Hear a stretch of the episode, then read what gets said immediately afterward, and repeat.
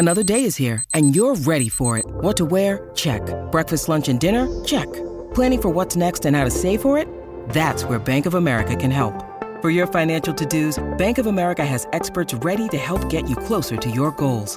Get started at one of our local financial centers or 24-7 in our mobile banking app. Find a location near you at bankofamerica.com slash talk to us. What would you like the power to do?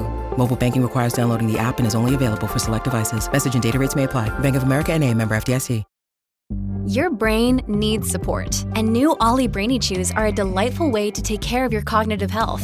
Made with scientifically backed ingredients like Thai ginger, L-theanine, and caffeine, Brainy Chews support healthy brain function and help you find your focus, stay chill, or get energized. Be kind to your mind and get these nootropic chews at ollie.com. That's O-L-L-Y.com. These statements have not been evaluated by the Food and Drug Administration. This product is not intended to diagnose, treat, cure, or prevent any disease.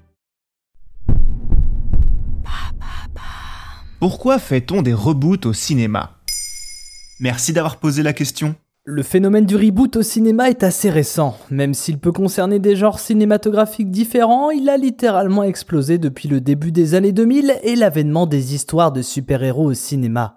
Mais si le terme de reboot nous est très familier, attention à ne pas le confondre avec le remake. Quelle est la différence entre un reboot et un remake? À la différence du reboot, qui se développe massivement depuis une dizaine d'années, le remake est un genre ancien. On en trouve les premières traces dès le début du cinéma en 1894, puisque le premier film des frères Lumière a connu trois versions. Le remake, comme son nom l'indique, consiste à réaliser la nouvelle version ou la reprise d'une œuvre. Un remake peut être refait plan par plan ou être beaucoup plus libre. Dans tous les cas, l'histoire racontée, son dénouement ou sa morale sont les mêmes. Le remake permet de moderniser des films anciens, L'homme qui en savait trop, ou encore d'adapter une version étrangère, par exemple Nikita, film français de Luc Besson, adapté pour les États-Unis. Le reboot, quant à lui, est le redémarrage d'une histoire, d'un film ou d'une série de films. À l'inverse du remake, il s'agit d'une réinterprétation de l'histoire où il est beaucoup plus question d'un travail sur le scénario. Le contexte de départ est similaire à l'œuvre originale tout en faisant table rase de cette dernière. Le scénariste peut alors complètement réimaginer l'histoire et les personnages. Pourquoi y a-t-il des reboots au cinéma?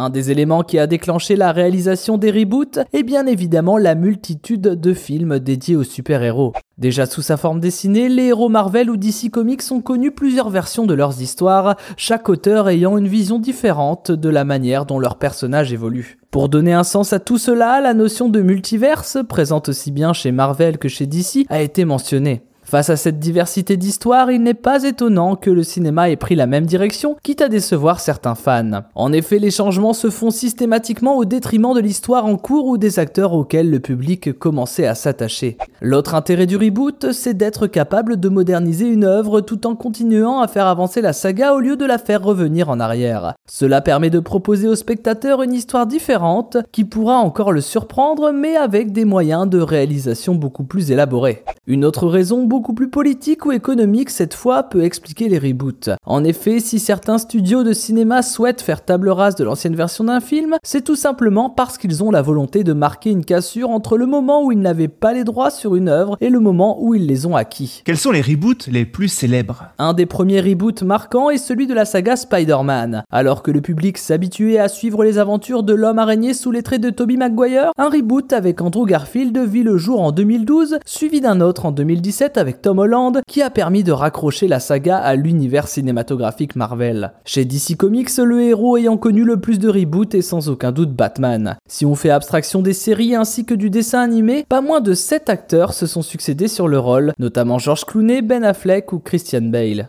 De nombreux autres exemples marquants sont à citer au-delà des super-héros. Dans l'univers policier, le classique La Panthère Rose ou le célèbre héros James Bond, dans le cinéma d'horreur Vendredi 13, Freddy ou Halloween, et dans d'autres genres encore, La planète des singes, SOS Phantom ou Tomb Raider.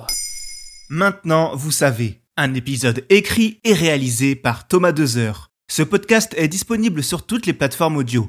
Et pour l'écouter sans publicité, rendez-vous sur la chaîne Bababam Plus d'Apple Podcast. Papa.